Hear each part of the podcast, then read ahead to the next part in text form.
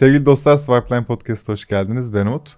Bugün yanımızda Özgür Bayraktar var. Turan'ın kurucusu. Evet. Hoş geldin abi. kurucusu. Hoş bulduk. Çok teşekkür ederim Umut. Nazik davetiniz ve misafirperverliğiniz için. Seninle ilk tanıştığımızdan beri sanki böyle hep arkadaş gibi olduğumuz için süper rahatım bu Evet. programda. Ve bilen de birisin. Hem bu sektöre hem de uzun zamandır varsın abi. Genç gösterdiğine bakmayın. Kendisi deneyimli bir arkadaşımız. Turan son zamanlarda çıkıp senin bunu bilmemen gerekiyor belki ama sizin ne kadar büyüme grafiklerinizi de görmüş olduğum bir yerlerden. Nereden gördün? Abi Umut? böyle hockey stick dedikleri yukarı giden çok iyi bir grafik var. O yüzden heyecanlıyım bu konuşma için. Bir Turan'ı anlatsana her şeyden önce. Teşekkürler tekrar Umut. Bilmiyorum nereden gördün şeyi ama gerçekten Yeni. hızlı büyüyoruz. 29 Ekim bizim için anlamlı bir gündü. Turan'ı canlıya aldık. Haliyle 10. Geçen sene oldu. değil mi? Geçen sene aslında 10. 2022. 10. ayımız diyebiliriz yani. 10 ay oldu ama bana sorsan sanki 5 yıl yaşlanmış hissediyorum. bu süreçte zor bir süreçte. Şu an itibariyle Turan aslında temel olarak e, temel motivasyonu Turan'ın Türkiye'de yaşayan Türk soyluları. Yani bunlar e, Azerbaycan vatandaşları, işte Kırgız vatan, Cumhuriyeti vatandaşları, Özbekistan vesaire gibi soydaşlarımızın Türkiye'deki tek finansal epi olmak, uygulaması olmak ve bunu yaparken de aslına bakarsan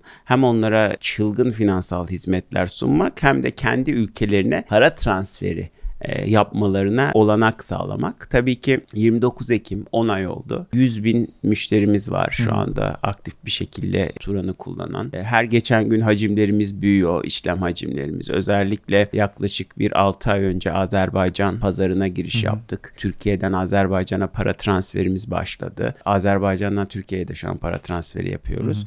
Bununla birlikte biz Azerbaycan'da bir de şirket kurduk. Turan Teknolojiye MMC diye. Şu anda Turan'ın Azerbaycan'da da bir ofisi var.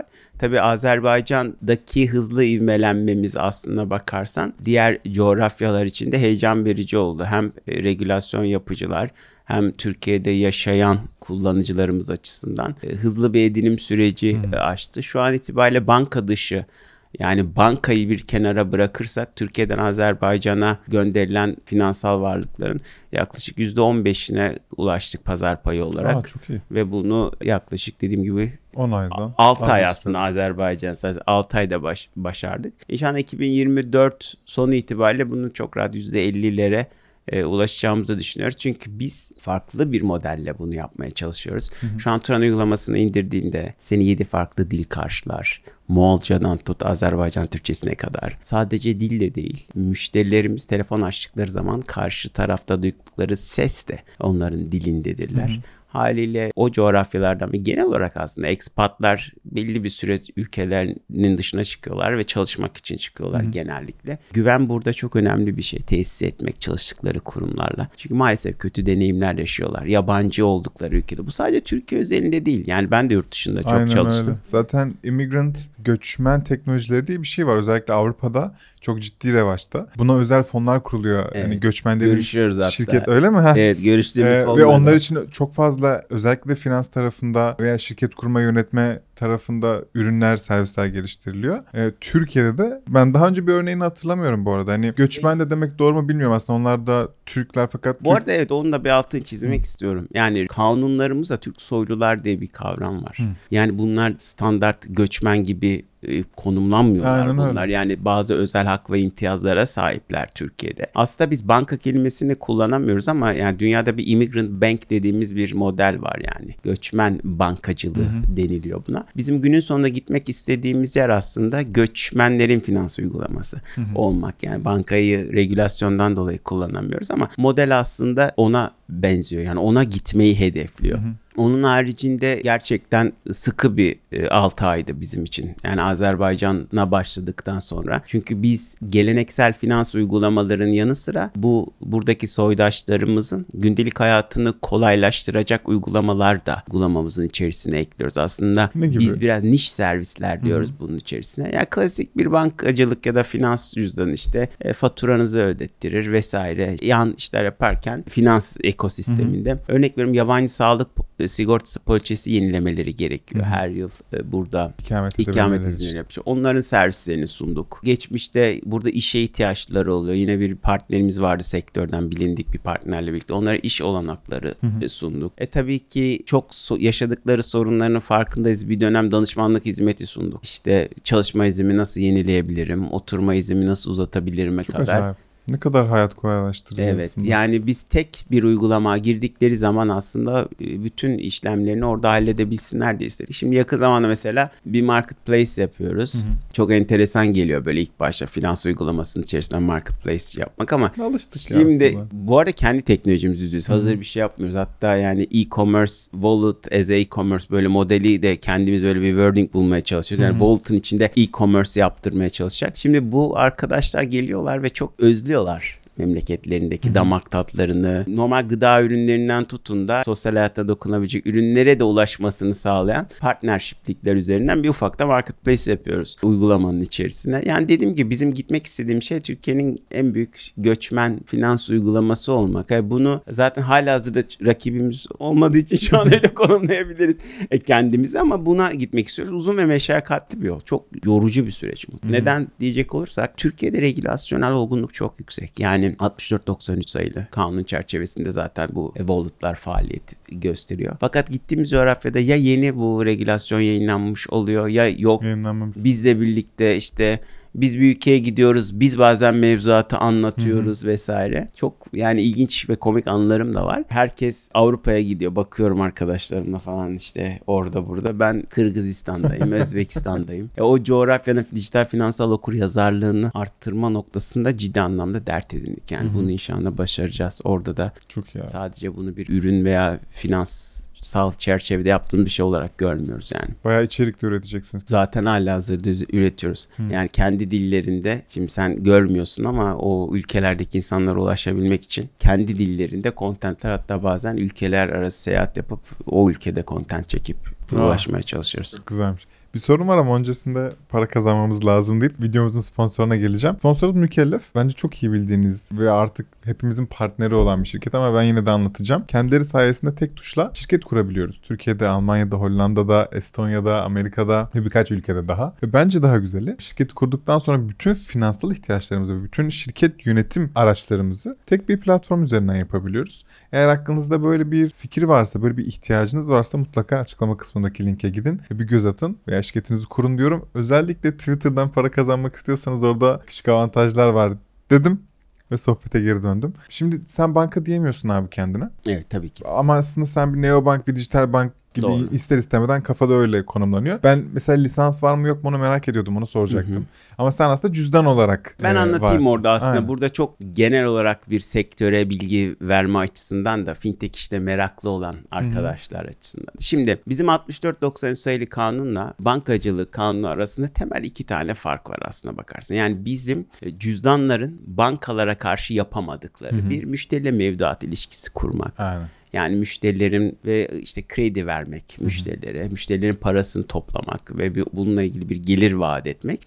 Bir de aslında kredi kart business'ı var. Yani temel olarak aslında tabii ki çok yapamadığımız şey var ama son kullanıcı nezdinde yapamadığımız şeyler bunlar. Bunu da şimdi finansal teknoloji çözümleri olarak bir şekilde çözebiliyoruz. Örnek veriyorum şimdi biz yakın zamanda çok büyük bir bankayla bir kredi ürünü geliştiriyoruz. İşte tamamen bizim uygulamamız üzerinden başvuruyorlar sürece ve bakiye cüzdanlarına geliyor. E, Wallet'a geliyor bakiye. İşte bu var bunu böyle açabiliyoruz. İşte sektörde adını kredi kart dedi kredili kart deyip buy now pay later'lar vesaire var. Ya bir şekilde bunu hızlı çevik teknolojik ürünlerle yapabiliyoruz. Biz Türkiye'de bir lisansa sahip değiliz. Bütün çalışmalarımızı aslında United Payment'ın temsilcisi sıfatıyla gösteriyoruz. Heh, anladım. Yani bu bizim açımızdan şöyle bir avantaj sağlıyor. Bugün bir regülasyon sürecine girdiğiniz zaman minimum bir lisans almanız 12-18 ay. E, bu- buna bir öz kaynak ayırmanız gerekiyor ciddi anlamda. Sadece öz kaynak ayırmanızla da yetmiyor. İşte ona göre personel istihdam etmeniz, işte mevzuat uyum ekibi kurmanız vesaire gibi e, konular gündeme geliyor. Tabii yani. ki çok yani sonuçta insanların en kıymetli şeyi olan paralarını tutuyorsunuz yani. O yüzden bir süreç var. Haliyle biz bu süreci çok kısa bir sürede yaklaşık iki ay gibi bir sürede aslında e, temsilci sıfatıyla faaliyet göstererek ilerletebiliyoruz. Türkiye'de böyle cüzdanlar da var zaten temsil sıfatıyla. Bu girişimciler açısından güzel bir fırsat. Şöyle sonuç itibariyle nereye gideceğini bilmediğiniz bir şeye ciddi bir yatırım yapmanın ilk etapta manası yok.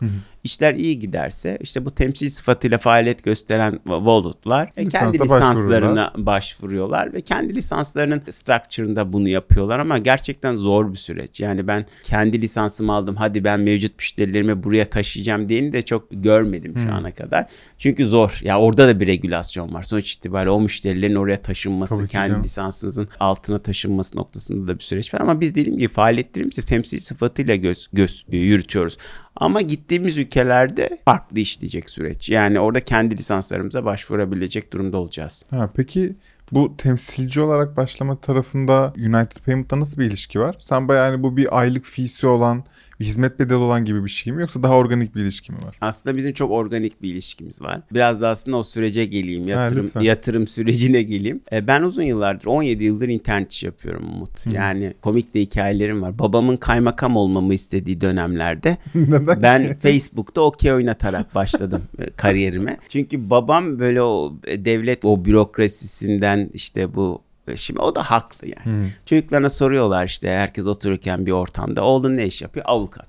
Senin oğlun ne iş yapıyor? Doktor. Onunkisi işte savcı olmuş. Babama soruyorlar. Utanıyor adam yani. Ne iş yapıyor? İnternetçi falan. Annem bir dönem Google'da çalıştığımı düşünüyordu. İnternetin giriş sayfası Google diye falan. yani zor ve 17 yıldır bu işleri yapıyorum. Yani Kaç hiç- hiçbir bilezim yok. bahsettiğin dönem? 30 yani 17 37'den çık 20 yaşından beri bu Aha. işleri yapıyorum. Fakat işte o okey oynattığım şirket Peak Games. Yani ben Peak Games'in kuruluş takımında yer alma fırsatı buldum. Haliyle Türkiye'nin ilk unicornunun böyle bir 3 tane 2 tane çivi çakmak bile bize nasip oldu yani. O dönem gerçekten çok sıkı çalıştığımız bir dönemdi. Yani neredeyse sol gözümü kaybediyordum. O kadar söyleyeyim çalışmaktan. Bu korneam iltihaplanmıştı falan. filan. Tabii.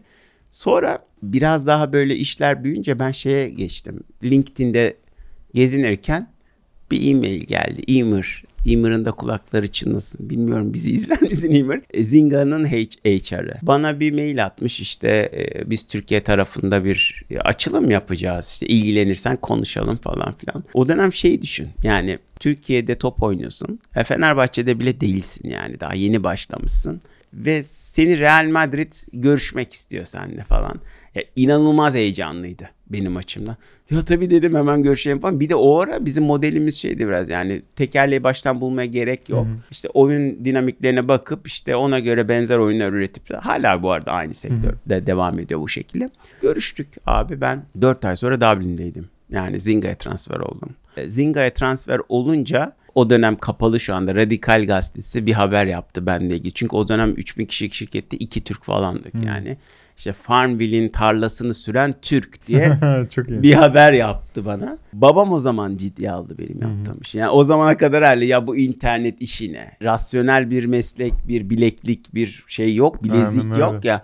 O zaman ciddi, o zaman biraz böyle ailenin bakış açısı. Ya bu iş değişik bir işmiş falan filan. Sonra ben bir dönem San Francisco'da işte Zinga'nın altında gidip geldim falan. Oyundan geliyorum aslında. Yani ilk profesyonel şeyim oyun Aynen. ama oyun benim Bu ne için- kadar erken. Ya ve 2010 yani şu an bütün arkadaşlarım milyon dolar yaptı yani. o kadar kötü hissediyorum ki ben. Gerçi biz de yaptık çok şükür bir şeyler de. Maşallah. Yani onlar böyle çok büyük para kazandılar. Ve gerçekten işte bizim yanımızda işte stajyer gelmişler dahi milyon dolar yaptılar. Güzel bir konjöktördü. Fakat şöyle bir sorun vardı Umut. Ya ben oyun oynamayı seven bir insan değildim. Yani ben businessçıyım. Bir işten nasıl para kazanılır?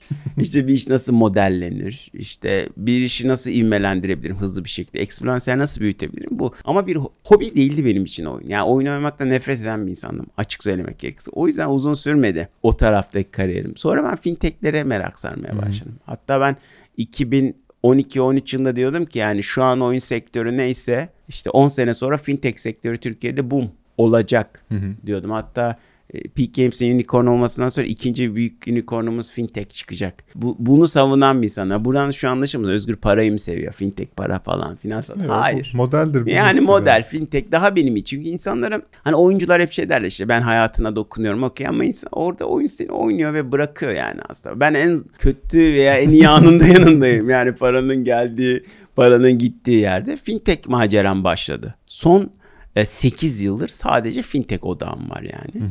Bir bankayla birlikte Almanya'da bir dijital banka kurma fırsatımız oldu. İşte yine o bankanın çatısı altında 3-4 tane fintech ürünü geliştirdik. Bunların birçoğunu belki biliyordur zaten izleyicilerimiz. Yani dokunmuşlardır ürünlere. Söyleyebilirsin istediğini bu arada haberin Ya. Albaraka Türk'le birlikte işte yaptığımız İnşa Almanya'daki işte Alnio, Cepos burada yaklaşık herhalde 30 bin falan müşterisi var. Normal bir post cihazından daha fazla bankalardan müşterisi var yani şu an ürünün. Öyle ilerledikten sonra dedim ki artık yani herkes böyle Avrupa'ya bakıyor. Amerika'ya bakıyor. Çok pahalı bir pazar. Yani ben Avrupa'da iş yapma fırsatı da olduğu için ya inanılmaz pahalı bir pazar. Örnek veriyorum siz burada gelene 50 dolar 50 euro veriyorsunuz Almanya'da gel beni kullan diyor. İşte e, Tinkoff'un Vivid'i geliyor 70 euro veriyor. Ve siz burada Türksünüz kafanıza sürekli bir exchange'den e, kur çarpıyorsunuz. Ya korkunç yerlere gitmeye başlıyor. Çok mal. Yani ben çıkıp 300-500 bin dolarla yapabileceğim bir iş değil. Kendim yeni pazarlar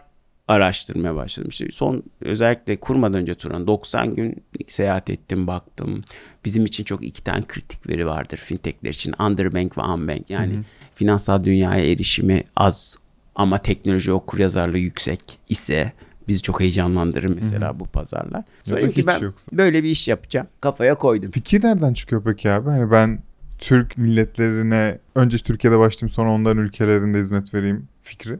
Aslında şöyle pazar ilgimi çeken bir pazardı. Çünkü çok bakir bir pazardı. Doğru. Yani hem regülasyonel olgunluğu yeni yeni oluşan hem aslında oradaki e, dijital finansal okuryazarlığın fena olmadığı ama finans ekosisteminin son tüketiciye çok fazla dokunamadığı bir pazardı. Zaten radardaydı. Ama asıl motivasyonumuz aslında herkesin şu ara evli ve çocukları olanların evinde olan yardımcılar var. Ve kanlı canlı o coğrafyadan ağırlıklı Hepsi olarak öyle, var? Evet. kanlı canlı deneyimleyebiliyorsunuz. Örnek veriyorum para göndermek istiyor. Arabaya atlıyorsunuz. Karaköy'de bir adamla buluşuyorsunuz.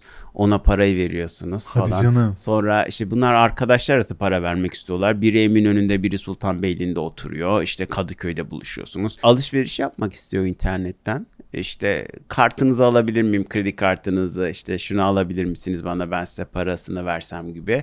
Ama burada bankalarda şey yapamıyorlar mı? Aslında şöyle onu da söyleyeyim. Çok güzel bir soru Umut.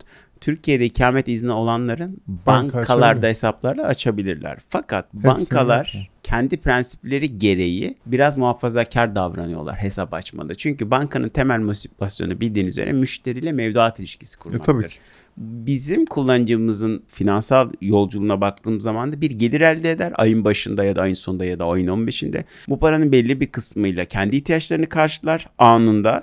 Geri kalanını da memleketine Gönderir, gönderir. evet. Haliyle bankalar nezdinde değerli müşteriler değiller Hmm. baktığın zaman. Ama örnek veriyorum işte 30 bin ikamet izni olan Kırgız Cumhuriyeti vatandaşı var işte 80 bin Azerbaycan var işte. Bunların hepsini topladığım zaman abi 800 bin kişilik Soracaktım bir ama. community var ve e, bu community e, finans ekosisteminin dışında mı kalmalıydı? Tabii ki asla canım. Yani o yüzden aslında Turan'ın temel çıkış motivasyonu buydu. United Payment'la yolculuğumuzda bu fikri ben eşe dosta yakın çevreme anlatmamla başladı biraz. Hatta çok komik bir hikayem var. İsmini vermeyeyim yine. Bir bankayla bir iş görüşme vardı. Uzun bir süreçti yani 3-6 ay geçti. İşte ben en son dayanamadım. Dedim ki ben de Turan diye bir iş var. Buna başlayacağım. Benim ilk yatırımcılarım o bankanın genel müdür yardımcıları oldu yani. Öyle mi? Evet. Aa çok garipmiş. Evet ilk yatırımcılarım benim. O bankanın genel müdür yardımcıları. İlk daha IDEA Stage'de. Ondan sonra IDEA Stage'in devamında United Payment'la yollarımız kesişti. Onların da zaten CIS region'da yani benim gitmek istediğim coğrafyanın belirli bir kısmında büyüme hedefleri vardı. Haliyle okey biz fintech as a service yaparız sen de bizim ön yüzümüz olursun.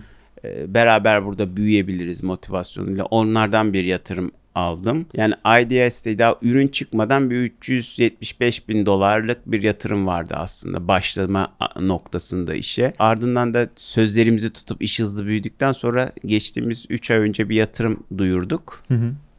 Ee, Orada da 1 milyon dolarlık bir yatırım aldık. Birçok farklı e, Türkiye'den fon geldi ve Azerbaycan ilk VC fondu işte Kafkas Ventures'ta geldi. Biz biraz şey diyoruz yani yatırımcılarımıza baktığınız zaman yani gerçekten Türkiye'de e, ki böyle birçok coverage etmiş şekilde Yani birçok yatırımcı network'ini cover etmiş şekilde oldu ve açık söylemek gerekirse çok ciddi bir efor da sarf etmedik bununla ilgili. Biraz kulaktan kulağa yayılarak büyüdü. Çünkü insanlar beni tanıyorlardı uzun yıllar. Zaten hepsi arkadaşlarımdı yani benim bu işe girmeden önce de böyle nasıl bir freak iş hastası olduğumu, işte kafaya taktığım zaman bir şekilde bunu yapmaya çalışacağımı biliyorlar. Hatta İhsan Bey de bizim yatırımcımız, İhsan Ergin.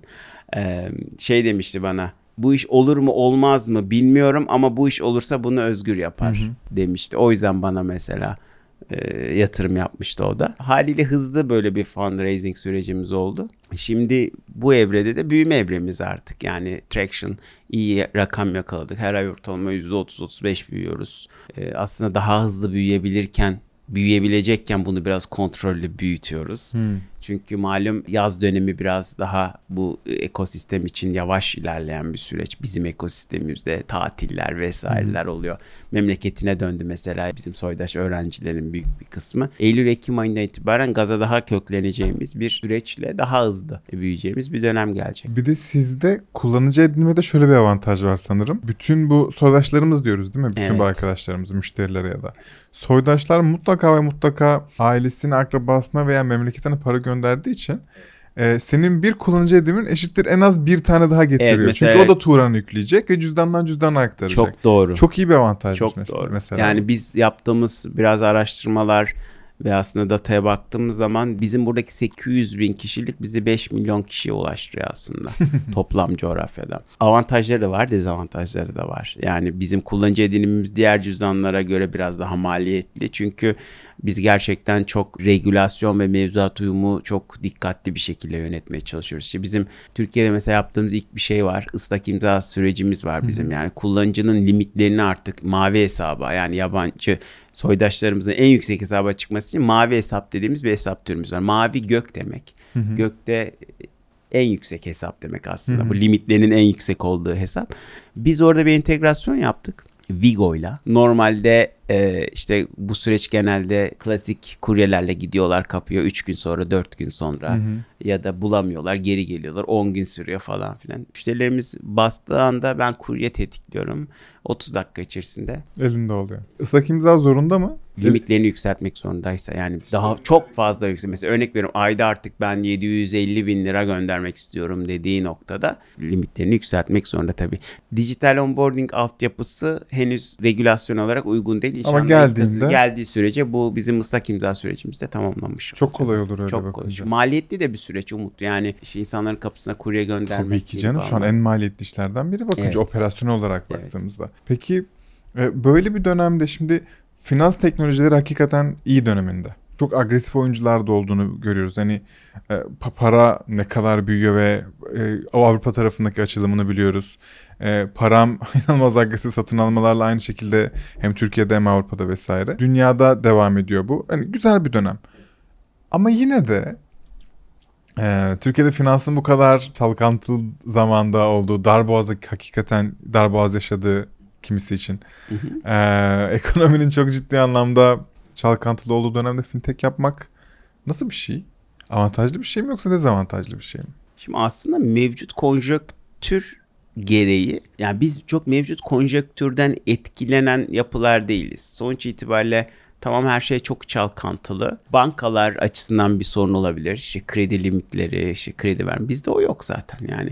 Biz kullanıcılara prepaid bakiyeler sunan, işte yatır, Cebinde ne harca. işte evet, o tabii var. ki yani genel olarak tabii ki şey olarak bakabiliriz. Evet yani ekonominin kötüye gittiği dönemlerde tabii ki insanların harcama şeyleri, Aynen öyle. e, sıklıkları vesaire düşebilir. Ama sonuç itibariyle bizim hedeflediğimiz de o parayı gönderiyor yani. Göndermek zorunda çünkü. Orada hepsinin bir hayali var. Çoğu ev yapıyor. İşte annesine babasına yolluyor. Bir ihtiyaç. Ya genelde herkes bir borç kapatmak ya da e, bir şey sahibi olmak için yani bir ev yapalım orada diye burada gelip çalışıyorlar. Hani bizi çok etkiledi diyemem. Sadece bizi şey etkiliyor. Döviz kurunun çok dalgalı olduğu dönemlerde e, etkileniyoruz. Onun haricinde bizi Çok bir şey çok olmuyor. bir şey olmuyor. Bu arada bütün bu dediğim papara param çok güzel işler yapan fintechler var Türkiye'de. İnşallah çok daha iyi büyürüz. Yani ben kendi açımdan biraz milliyetçi gözle de bakıyorum buna. Yani bir Türk fintech'in başarılı olması, dünyada bir iş yapması ve herkesin o işi konuşması ya da ya satın alması, sonra kendinin satın alınması vesaire bizi çok gururlandıran şeyler. İnşallah Yüz sektörümüz büyür yani. Hepimiz. Peki şeyi merak ediyorum. Bütün bu soydaş ülkelerimizin para birimleri Türk lirasının karşılığın karşısında daha çok aşağıda mı seyrediyorlar yoksa yukarıda mı seyrediyorlar? Evet, Yani mantıken aşağıda seyretmeleri gerekiyor. Şimdi Buraya şöyle- gelip çalışıyorlarsa ama Şimdi şöyle e, anlatayım orada da. E, her ülkenin tabii ki kendi currency'sinde biz yani kendi para biriminde para göndermeyi hedefliyoruz. Yani ilk motivasyonumuz bu. Mesela Türkiye'de siz Türk lirası olarak gönderirsiniz parayı. Karşı taraf manat alır. Ama bankacılık ekosisteminin bize verdiği kaslar var ve bu kaslar çerçevesinde bazen hareket edebiliyoruz. Haliyle ben bazen direkt kuru alamıyorum. Yani örnek veriyorum. TL manat kurunu doğrudan dönemiyorum. Parayı önce dolara dönüp dolardan kendi local currency'sine döndüğüm ülkeler oluyor olacak. Aa, bu dezavantajlı bir şey evet ama. dezavantajlı bir şey ama bunun içinde taşın altına elini koyacak bankalarımıza da bir çağrı yapalım. Ha, hadi bakalım. Hala hazırda konuşuyoruz zaten. Konuştuğumuz, görüştüğümüz bankalar da var çift taraflı olarak. Ama bizim temel motivasyonumuz kendi currency'sinde son kullanıcının alması. Şu an biz Azerbaycan'a e, yüzde bir komisyonla para gönderiyoruz. Ve Ortalamaya bunu ne 15 peki? saniye içinde gönderiyoruz Umut. Ben kendi şirketime Azerbaycan'a para göndermek 5 Daha- gün sürüyor. Swift'le gönderdim. de gönderdiğim için. E, biz bunu 15 saniyede gönderiyoruz. Ortalama piyasaya baktığımız zaman da %3 ile 5 arası değişen e, oyuncular var. Kat be kat daha ucuz yani aslında Evet. bakınca. Hem ucuzuz, hem hızlıyız, hem de güvenliyiz. Bizim motivasyonumuz ve değer önerimiz de bu. Aslında sen hem katma değerli hizmetler sunuyorsun az önce bahsettiğimiz Evet. sigortalar gibi. Bunlardan bir senin gelirin var. Evet. Kuvvetle muhtemel yine komisyon alıyorsundur. Evet. Ee, bir de para gönderirken komisyon var. Başka gelir modeli var mı? Var. Başka gelmedi. Örnek veriyorum kartlarımız var. Turan fiziksel kartlarımız. Buradan da bir takas gelirimiz var. İşte kartlarımız harcandığı takdirde.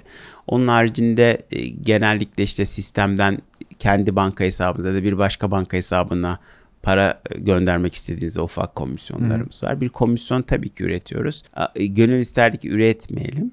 yani şey yapmayalım çok fazla yapmayalım ama, ama onlar maliyet opa- hepsi. Evet. Sen kart business'ına girdiğinde Evet. kartı bastırmandan tut, işletmenden ve transaction geçmesi de senin için hepsi Evet masraf çok yani. büyük maliyet yani hatta öyle öyle söyleyebilirim. Ama sonuç itibariyle biz bu süreçte Türk diasporasıyla inanılmaz iyi ilişkiler geliştirdik Umut. Türk Devletleri Teşkilatı çok yakın çalışıyoruz. Yani görüşmediğimiz büyükelçi, ofisimize gelmeyen başkonsolos kalmadı o coğrafyadan. Çünkü herkes böyle bir sorunun olduğunun farkında. Tabii ki. Türkiye'den bizim hedeflediğimiz ülkelere giden paraların %70'i illegal yollarla gidiyor. Tırla gidiyor. az önce söyledin ya. Tırla gidiyor mu? Çok komik. tırlarla gidiyor para. Şimdi kayıt dışı korkunç bir ekonomi var. Ve biz regülasyona tabi kurumsal structure'ı, kurumsal ortakları olan bir şirket olarak böyle bir şeyi çözmeye niyetlendiğimiz zaman zaten insanlar bize geldiler. Dediğim gibi herkes sorunun farkında ama kimse taşın altına bugüne kadar elini koymamıştı. Bankaları da anlayabiliyorum. Çünkü örnek veriyorum Kırgızistan'a bir entegrasyon yapmak meşakkatli bir süreç. Ya günün sonunda bakıyor ki kaç kullanıcı var bunu kullanacak? 30 bin. Yani diyor ki 30 bin kullanıcı için bu değmez. Anlıyorum. Ama bunların hepsini topladığımız Kümülatif zaman kümülatif bir baktığım milyondan zaman işte ya da 5 yani- milyondan yani- fazla oluyor Evet. az önce söylediğin O yüzden biz bu taşın altına elimize koyduk. Ee, zor, çok zor, inanılmaz zor yapmak yani kolay bir iş değil. Ama bunu muhakkak başaracağız. Yani bunu muhakkak çözeceğiz bu sorunu. Peki tabii ki. Peki nereye gidecek? Şeyi çok merak ediyorum.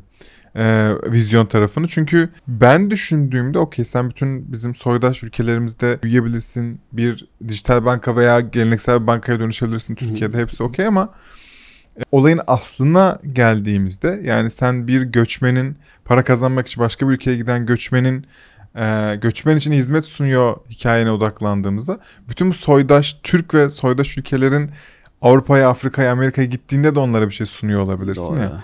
Güzel yakaladın. O yüzden çok merak ediyorum vizyonu. Umut baktığımız zaman Türk devletlerine yaklaşık e, 180 milyonluk bir popülasyon var. Aslında bu hiç de fena bir popülasyon değil. Bizim temel olarak birinci hedefimiz Türk devletleri arasında para transferleri koridoru kurmak ve bunu yüzde yüz başarmak. Örnek veriyorum şu an Türkiye'den Azerbaycan'a, Azerbaycan'dan Türkiye'ye ama birkaç ay sonra Azerbaycan'dan Özbekistan'a.